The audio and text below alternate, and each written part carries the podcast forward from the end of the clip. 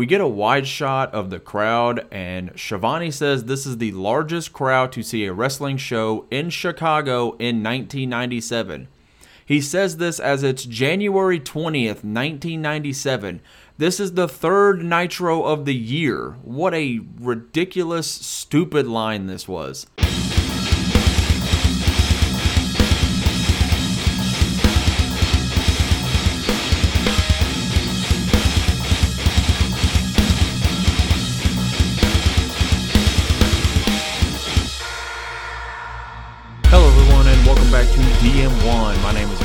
This is another vintage wrestling review. This is episode 11 of Who Booked This. As always, give me a follow on Twitter at Emerald Hacksaw for updates on the podcast. You can also head over to anchor.fm forward slash DM1 podcast for full access to the WBT archives. Every episode has been between 20 and 50 minutes long, so they are relatively quick listens. While you're there, you can support me monetarily through a monthly subscription. I have three tiers 99 cents, $4.99, and $9.99. You will get a shout out here on the show when you do so. Everything is appreciated. Just click the support button on the page to make that happen. And next to that, you will see a message button. With that, you can tell me how you're liking DM1 and the Who Booked This series, as well as leaving me a recommendation for a future episode. You may get featured on the show when you do so. DM1 is available on five other podcast platforms, those being Spotify, Google Podcast, Pocket Cast, Radio Public, and Breaker. Follow the show on any of those platforms so you never miss an episode. Before we get started with our regularly scheduled programming, I wanted to talk about the real world and present day wrestling for a moment. If my voice still sounds shot, it's because it is. Last Friday, the wife and I traveled to St. Louis to watch St. Louis Anarchy's Circus Maximus event in Granite City, Illinois. It was their first show in 11 months. Of course, they fell victim to the pandemic and weren't able to put anything on since last August. On top of that, they had to move to a new venue, and we managed to pack 500 people inside a pavilion behind an Elks Lodge, and it was a fantastic event. We had a mix of the current guard with some newcomers, and everything aligned perfectly. My voice was shot after the first wrestler made his entrance for the main show, that man being Warhorse. He is the longest reigning and most defending independent wrestling champion of all time, and for that to belong to one of our guys is really cool. We had a couple of hoss fights that were brutal, but for me, the night was made with the final three matches on the card. It started with Everett Connors, another local talent from the area who is starting to make waves, and that makes me incredibly happy. I remember seeing a younger Connors no more than five years ago, and he has found his own with his current persona. He was taking on the returning Davey Richards. This was Richards' fifth match since returning from a four year hiatus. Davey had taken time off uh, for injuries and surgeries. He was also spending his time as a full time EMS attendant, if I'm not mistaken. I know that while he was wrestling, he was also a volunteer EMS attendant. At one point, Davey Richards was one of my favorite wrestlers, but for one reason or another that I won't get into, I fell out of favor with him. Be that as it may, Davey has not lost a step in the ring. Richards and Connors took each other to the limit in this match. The final sequence saw Richards kill Connors with a double stomp for a two count. After the kick out, Richards immediately nailed a brainbuster for another false finish that had the crowd going crazy. The finish finally came when Richards locked in an ankle lock after Connors kicked out the second time. It was another star making performance for Everett Connors. The co main saw Anarchy newcomers The Premier defend the Pro Wrestling 01 USA Tag Team Championship against the hometown team, and for my money, the best tag team on the independents right now, the besties in the world, Davey Vega and Mat Fitchett. The Premier are comprised of Camaro Jackson and Campbell Myers. Zero One USA runs just east of the area we were in for Anarchy. The Besties come out to Truly Madly Deeply by Savage Garden, so they have a special entrance to coincide with the song. We didn't get that because those bastards in the premiere interrupted it to start the match. And this was my first time seeing the premiere, and I liked what I saw. They took it to the Besties in this match, and Vega and Fitchett would get the win after Vega got a roll up for the three. We then got to sing along to Truly Madly Deeply afterwards. And then the main event came Jeremy Wyatt defending the Gateway Heritage Championship against Gary Jay. And Gary Jay is my favorite wrestler from this area, and I mean that with all due respect to everyone else. He too has an interactive entrance. He comes out to Joker and the Thief by Wolfmother, and it is the greatest entrance in all of the land. Every time Gary comes out, he'll make a lap around the ringside area, and every time he passes me, I make sure to make eye contact with him and scream, Gary Jay is the fucking man. On this night, he embraced me with a big hug and we got hyped. That's my fucking guy right there. I was literally shaking throughout the rest of his entrance, and pardon me for being corny here, but at that moment, this shit was real to me. Jeremy Wyatt comes out and he's the biggest heel in all the area. He's such a jerk, but he's so good. The big news coming from this match is Wyatt and Gary went to a 60 minute draw. I watched two guys go to a time limit draw live and in living color, and I could not believe it. I don't know if it was because I was there live or if it's because Wyatt and Gary are just great workers, but this match did not feel like 60 minutes. And honestly, it's probably a little bit of both. This show was incredible. That match was fantastic. I loved it, and I can't wait to go back. Uh, you can catch Circus Maximus in full on independentwrestling.tv. Check out the anarchy atmosphere. It's unlike anything else in wrestling. With that out of the way, let's get into this week's edition of Who Booked This. We are jumping back 14 months to January 20th, 1997 for the 71st episode, or Season 3, Episode 3 on Peacock, of WCW Monday Nitro. We are live from the United Center in Chicago, Illinois. We had 17,000 in attendance, and this show had a TV rating of 3.7. This is the go home show to the inaugural NWO sold out pay per view. That pay per view was completely run by the NWO faction. The story goes that Eric Bischoff had planned to run WCW and the NWO as separate brands, and this is why so many people would join the NWO. And this ultimately did not work.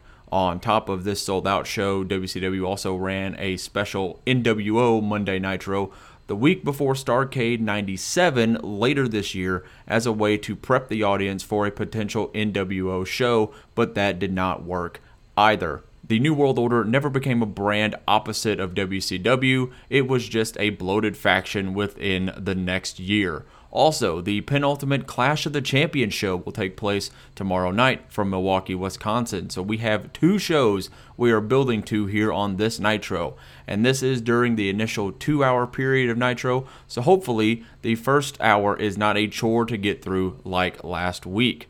Tony Schiavone welcomes us to the show as the camera pans all the way up the aisleway. Out of nowhere, Macho Man Randy Savage appears from the crowd to a big ovation. Schiavone tells us that Savage hasn't been seen since Halloween Havoc last October. Savage grabs the mic and says, Here's the deal. I've been blackballed and I ain't leaving until I talk to someone who has some major stroke. Holy shit, I love when everything comes together like this. I literally mentioned this segment last week when breaking down the turmoil between Randy Savage and the New World Order. He says he plans on staying here all night and he has a message for his ex WCW boss, Eric Bischoff You can kiss my ass. Savage takes a seat in the middle of the ring. He is holding the show hostage. Savage again is sitting in the middle of the ring as the crowd is going nuts. Chavo Guerrero's music hits as Nitro will try to move forward with tonight's program. Savage is basically jabroniing Chavo here. Chavo is trying to talk to the Macho Man but Savage is not moving. He's not going anywhere. He wants someone with stroke, whatever that means. Eventually, Savage gets out of his chair and pops Chavo. Chavo gets dumped to the floor, and the Macho Man sits back down. Chavo's scheduled opponent, Max, makes his way to the ring now. He tries to talk to Macho Man, and then Max gets beat up. And for the trifecta, Savage clocks the referee. Finally, Doug Dillinger makes his way to the ring. Savage shoves him down and Alex Wright comes out afterwards, and he got popped as well. Savage is locked and loaded with his steel chair. Stop bullshitting Randy Savage. A bunch of lower card guys plus the Steiner brothers are out with the officials. No one is doing a great job in getting Savage out of the ring. And then from the heavens, Sting appears. We are hitting the high spots early for this week. He is propelling down from the rafters. We see him go past the 1992 NBA champions banner for the Chicago Bulls, and he lands right behind the commentary booth. And I must say, Sting looks like an absolute badass here, propelling down from the rafters, much like he did, you know, 14 months later, coming down from the helicopter in Panama City Beach. I can't get over this Sting Crow character enough, especially at this point. Larry Zbyszko speculates that Sting is in the New World Order. That was also the story at the time. The man called Sting enters the ring as Savage stands or sits his ground. Sting sits the baseball bat right on Savage's Adam's apple. Savage stands back up, and we have a face off. And what a visual here. Sting in his crow garb, Savage looking the way Savage can. Such a great look on TV for this. Sting is pushing Savage's back, and in an act of badassery, Sting hands over the ball bat to Randy Savage and then turns his back. He is giving the Macho Man a free shot, but Savage tosses the bat back to the Stinger, and then Sting and Savage leave the ringside area together. They leave through the crowd as Nitro goes to break. I said this last week, and I'll say it again. It would have been really cool if Sting and Randy Savage had been this duo of anti hero vigilantes fighting for WCW on their terms against the NWO. But unfortunately, that does not happen. But let's see where this takes us for this edition of Nitro. Tony Schiavone throws to footage from a month ago. Masahiro Chono has joined the New World Order, and in the ring we get the action started between Chris Jericho, who will take on Chono this Saturday at Sold Out. He's facing Alex Wright. Apparently, Chavo Guerrero and Max are unable to compete, even though Alex Wright suffered the same attacks that Chavo and Max did, but whatever. Jericho and Wright are going back and forth to start the match. This thing was sloppy towards the end, as it does end relatively quickly. There were miscues as they were exchanging in a lockup. Jericho rolled up Wright for the win, although Wright had his shoulder up. We won't pay attention to that though. Jericho looks into the camera and says, Come on, baby. Okay, then.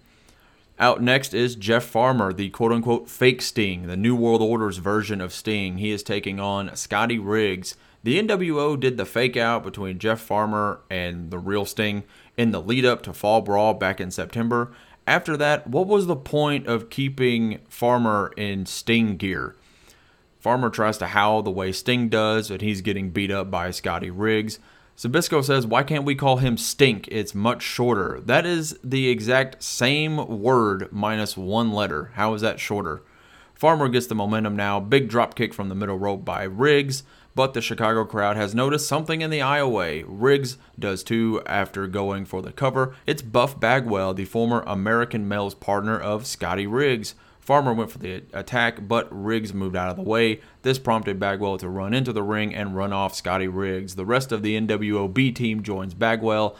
Riggs hops the barricade and slaps Bagwell right in the face before getting some distance between himself and the NWO.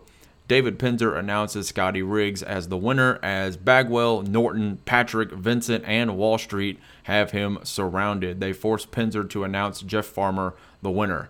The NWOB team stand in the ring and pose as we go to another break. In the last two segments, we have gone to break just as quickly as we have gone back to the live broadcast. When we come back, the following announcement has been paid for by the New World Order. It's Scott Hall and Kevin Nash selling the NWO sold out t shirt.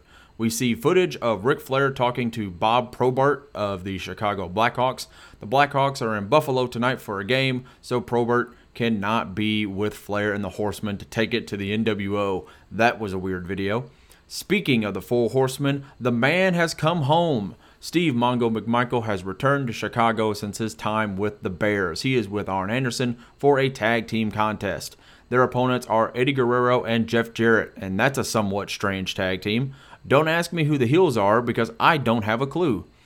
We get a wide shot of the crowd, and Schiavone says this is the largest crowd to see a wrestling show in Chicago in 1997. He says this as it's January 20th, 1997. This is the third Nitro of the year. What a ridiculous, stupid line this was. The match begins with Anderson and Jarrett. Neither man is able to put anything together at first. Jarrett hit a crossbody off the top rope before he tags in Guerrero. Anderson tags in Mongo as the crowd goes nuts. Big shoulder tackle by Mongo. Eddie tried to finesse his way out of Mongo's grasp, but it doesn't work. He got sent to the floor. Anderson is tagged back in. Weird tag from Guerrero and Jarrett as Eddie just sidestepped Arn to tag in Double J. It was kind of odd. Eddie then runs up the aisleway for reasons we don't know why. Tony Schiavone tries to say that Syxx was in the aisleway taunting Guerrero. None of this was ever seen. Anderson and Mongo are taking it to Jarrett, and Debra essentially threw in the towel for Jeff Jarrett as Arn Anderson and Mongo McMichael will get the win. It's weird because just as this match was getting started, it was over. It just ended abruptly. It was like the other matches we've already seen tonight. Gene Okerlund is in the entranceway. I guess now is a good time to interview Ric Flair. Flair slips going down the rampway he says he is in the middle of putting his body back together. He believes the Horsemen are not the unit they should be. Arn says the Horseman is the pinnacle of this business, and that's a little ironic given today's wrestling climate. Mongo takes the mic and says, Chicago, Mongo's home. Thank you, Mongo. It appears that Benoit and Mongo have been having an issue within the Horsemen. This was hinted at, it wasn't really expanded upon. Flair never specifically said anything about this. He basically said, hey, we need to focus on our actions in the ring before we start tapping ass outside of it. Despite the fact that Benoit and Mongo each have women on their arms, and I'm pretty sure Flair and Anderson are also married at this point, but whatever. That interview was kind of all over the place. Schiavone throws to a promo from Eric Bischoff from this past Saturday night. Bischoff says it's not easy being the king. He's running the two biggest wrestling promotions in the world, WCW and the New World Order. He mentioned that Hulk Hogan bought him the bike he's laying on. He's running through all the legends that Hogan has beat. This fucking promo is all over the place. Bischoff says that the only two things Savage ever wanted was Miss Elizabeth and Bischoff's hair. This promo was edited the way old YouTuber vlogs were edited back in the day, so Bischoff really was ahead of the curve here. But my god, he has said a lot of nothing in this promo. Back to live action, we see Dean Malenko and the Ultimo Dragon ready for action. Dropkick early by the Dragon before connecting with a kick combo. Malenko cuts Dragon off with a power slam. Malenko threw Dragon into the corner, got popped with a boot, but landed another power slam. The man of a thousand holds hits a big brainbuster for a two count. Dragon hit the old razzle dazzle out of nowhere that put Malenko on the floor. But he goes on to miss a house show dive and then reverses an Irish whip into the guardrail. Neither man has been able to keep their momentum going. They're on the top rope now. Dragon hits and Hurricanrana for a two count. More back and forth sees Dragon lock up Malenko in a cradle for the win. Schiavone says these two will run it back tomorrow night at Clash of the Champions. So why were they working here? Hour two begins as Mike Tenay and Bobby Heenan now join Tony Schiavone. They are running down what happened at the start of the program between Sting and Randy Savage. Virtually everything is being replayed for the TV audience here. Once again, back to the live action, and for the third time tonight, both wrestlers in a match have been given the jobber entrance. Lord Steven Regal and Jacques Rougeau are in the ring as the World Television title is on the line. Once again, don't ask me who the heel is supposed to be. I'm assuming it's supposed to be Jacques since he calls the crowd Illinois Hillbillies. He then sings the Canadian national anthem. After a bit of graps, Regal is tripped by, I believe, Robert Parker. What the hell? Jacques is taking it to the TV champion. Parker tries to trip Regal again, but it doesn't work. Parker then decides to get in the ring. He goes to hit Regal, but Regal moves. Jacques gets nailed, and the referee calls for the bell. Regal dispatches the heels, and they give the win to Regal, even though Jacques was the one who got hit. Technically, Regal should have been disqualified. Either way, this was completely pointless. This match lasted two minutes. It was not needed. It was filler in every sense of the word. Oh, and by the way, I was looking up the time for that last match when I found out the Ultimo Dragon Dean Malenko match was also for the Cruiserweight title, but that was never mentioned during the broadcast. And every match on this card so far has been less than five minutes. DiBiase is promoting the Hogan Giant World title match. The Outsiders will face the Steiners for the World Tag Team titles, and Syxx will challenge Eddie Guerrero for the United States title. We then hear from Lee Marshall over the phone. He is coming from Milwaukee, the host city of tomorrow's Clash of the Champions special. Back to the ring, the Taskmaster is on his way out when he is blindsided by Chris Benoit and they immediately go into the crowd. They are fighting amongst them. They go into the concourse area and are swarmed by fans. They make their way to the restroom now. There are some fans who have made it into the restroom at this point. Benoit and Sullivan are beating the piss out of each other, no pun intended, I promise. Kevin Sullivan drags Chris Benoit out of the bathroom where there is a wall of fans just waiting for them. Woman is trying to make her way through the mob, and the camera actually picks up her saying, Move, goddammit! Sullivan and Benoit have made their way back to the ringside area. Sullivan grabs a fan's beer and smashes it into Benoit's face, but then Benoit grabs a soda and throws it in Sullivan's face. Schiavone, Tenay, and Heenan keep talking about how this is a preview to tomorrow. Why are these guys wrestling on back to back nights with a pay per view on Sunday? I mean, I know sold out is WCW versus the NWO, but come on. This match officially begins, by the way. They crack heads and do a double down. Benoit went to the top rope while Jimmy Hart slid in a ring bell for Sullivan. Benoit went for the diving headbutt and got all ring bell. Sullivan wins. The actual match is not very long, but with everything that led up to it, it was absolutely bonkers. Sullivan is helped to the back by Jimmy Hart while Benoit is coming to with a Woman.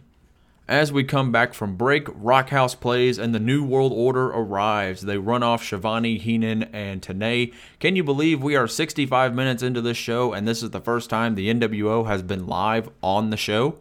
Just from the eye test, everyone is here but Hogan and Hall. Bischoff, DiBiase, and Nash have taken over the commentary duties. Bischoff says we are going to get a taste of sold out. Out next is Pierre Carl Ouellet of the amazing French Canadians. He's Jacques' partner. The NWO is absolutely shitting on the future PCO. Hacksaw Jim Duggan is out to take on Ouellet. Duggan has this gigantic WCW flag, and I kind of want it. Bischoff changes the card live on the air. Masahiro Chono will take on Psicosis now, and Scott Hall will take on Booker T. PCO hits a leg drop off the middle rope for a two. Within minutes of this match starting, the Steiner brothers come out and attack the amazing French Canadians.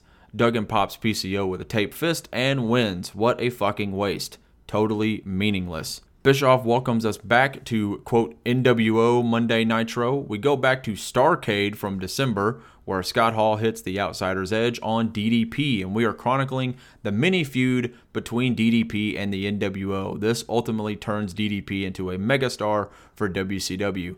Last week, Hall and Nash come out to the ring to congratulate DDP on a victory. They are going to offer him a spot in the New World Order. DDP puts the shirt on but hits the diamond cutter on Scott Hall. He then low bridges Nash and runs into the crowd. Squire Dave Taylor is on his way out to the ring and he is taking on Masahiro Chono. I could have sworn that Bischoff said that Psicosis was wrestling Chono, but what does it matter? Nick Patrick is the referee. Of course, he is the NWO referee, so we know shenanigans are on the horizon. Bischoff keeps talking about how Chono turned down a contract from New Japan Pro Wrestling. What a joke. Chono attacks Taylor from behind. I got to admit, the NWO commentary is grating at this point. I understand that they are supposed to be heels, they are supposed to be annoying, but this is just bad. Dave Taylor hits an axe handle on Chono and he goes to the floor. Chono then gets sent to the guardrail. Chono hits a Yakuza kick and locks in the STF for the win. Bischoff keeps calling Chono Masa my hero Chono, and that's just stupid. Scott Hall and Booker T are next. I did hear that one correctly. Bischoff, DiBiase, and Nash are still on commentary, and I am so sick of this shit. Hall gets a big reaction because, of course, he does. He throws the toothpick in Booker's face, and Booker reacts with a slap to Hall's face. Hall had Booker mounted and was slapping him in the back of the head when Booker then hits a calf kick, and Booker was starting to put some offense together he misses an elbow drop, but hits the spinaroonie right out of nowhere and connects with a Harlem sidekick. And Scott Hall made that shit look good, I must say. Scott Hall shows some strength and catches Booker and launches him with a fallaway slam. Big sack of shit. Hall's words, not mine. Booker hits a 180 crossbody and Nick Patrick goes down for a 34 second two count. So stupid. Booker is arguing with him for it. Buff Bagwell comes back out for no reason and jaw jacks with Sherri. Hall hits the outsider's edge for the win, and that makes the Sherri distraction meaningless. I don't know why Buff came out in the first place. We get a promo for the now NWO hotline before Stevie Ray makes his way to the ring. Why the hell wasn't he with his brother? Booker T was out there not five minutes ago. this show is completely off the rails. Stevie will be taking on Lex Luger and what will last all of three minutes, I'm sure. Luger was jawjacking with Nick Patrick, so Stevie Ray pops Luger from behind. Luger connects with about six or seven right hands in a row. Stevie pulls Luger out of the ring in the weakest way possible, just kind of gently grabs him by the trunks and just nudges him ever so slightly out of the ring. Sherri is putting the heels to Luger on the floor. Luger hits a big power slam and locks in the torture rack, but before Stevie could actually submit, Nick Patrick just rings the bell. Luger and Stevie are equally pissed at Nick Patrick. It was the screw job before the screw job even happened. Look at that. Uh, once again, I'm going to sound like a broken record. This NWO commentary is absolutely awful. Total go away heat from me. I am ready for this show to be over at this point. And finally, Hollywood Hogan is on his way out, and we have less than five minutes left in the show, and I am so damn ready for it. Ted DiBiase calls Hogan the only icon in this business, which must really hurt Ted DiBiase because he knows that nine years prior, he was supposed to be the WWF champion and take the belt, at least in some way, from Hogan. And now he's standing in the middle of the ring calling Hogan the only icon in this business. Hogan decides that he will pose in the ring. He says some bullshit about how big his arms are. His arms helped bring a 747 in for a crash landing or some hokey horse shit like that. Hogan says that the giant is pimple infested. What the hell is he talking about? He's completely filibustering here. This is bad. What a waste of time this promo is. Thankfully, the giant charges the ring and he is stopped by security. Giant breaks free after he gets his cue and Nitro goes off the air immediately. The crowd isn't going crazy. The commentary isn't selling this moment. This is not good. Jesus Christ, this second hour was abysmal. Overall, this was not a good show. Rose colored glasses are definitely used for this time period. Unfortunately, I haven't watched any Raw from 1997, so it may be the same over there. But until then, all I have to say is this show was bad, plain and simple. Thankfully, the New World Order wasn't too overbearing here, but that second hour with Bischoff, DiBiase, and Nash on commentary was absolutely atrocious. Not one single match went beyond five minutes on this whole show. I'm sure the Benoit Sullivan segment did as a whole, but the actual match was 155. But that will do it for this week. Another episode of Nitro is in the books. This is a huge case of you had to be there because I cannot fathom that this show got a 3.7 TV rating. But in 1997, with the NWO as hot as they can be, I can understand. I do want to apologize if my commentary for these matches seems uninterested. It's hard to review 10 sub 5 minute matches. Nothing happened in these matches. The only takeaway was the opening segment and I was kind of hoping that Sting and Savage would come out at the end. Either way, thank you for joining me for episode 11 of Who Booked This. As happy as I was to watch Spring Breakout 98 last week, going back 14 months into Nitro lore was not fun for me. Before we get out of here, go follow me on Twitter at Emerald Hacksaw for updates on the podcast. I will be cutting it close for this week, but the show will be coming out as always head over to anchor.fm forward slash DM1 podcast for the entire DM1 archive. Subscribe for a monthly fee if you like what I'm doing over here and you want to support me. We have three tiers 99 cents, 4.99, and 9.99. Doing so will get you a shout out here on the podcast. Click the support button on the page. Click the message button right next to it to tell me how you're liking the show and to leave me a recommendation for a future episode of WBT. You may get featured here on the show. Follow DM1 on your podcast platform of choice. We aren't just on Anchor, but we're also on Spotify, Google Podcasts, Pocket Cast, Radio Public, and Breaker. Don't miss an upload. Who Booked This drops every Thursday at 3 o'clock Central Standard Time. Well, we're going to stay in WCW for one more week, and let's see if I can handle it. This time, we are jumping to October 1999, and next week, we will be taking on a bit of a somber tone, at least for the main event. Bret Hart will wrestle Chris Benoit in the fabled Owen Hart tribute match. This edition of Nitro takes place in Kansas City just five months after Owen passes away. This match is one of the best matches in WCW history. Owen Hart's death messed me up as a kid. I have not watched the Dark Side of the Ring episode on Owen yet, and it's because his death really got to me. I don't know if I'm ready for that yet, but I'm going to have to get to it at some point because Dark Side is a really good show. Either way, I hope to see you all next week. As always, my name is Bradley. This has been Who Booked This as a part of DM1. Catch you later, guys.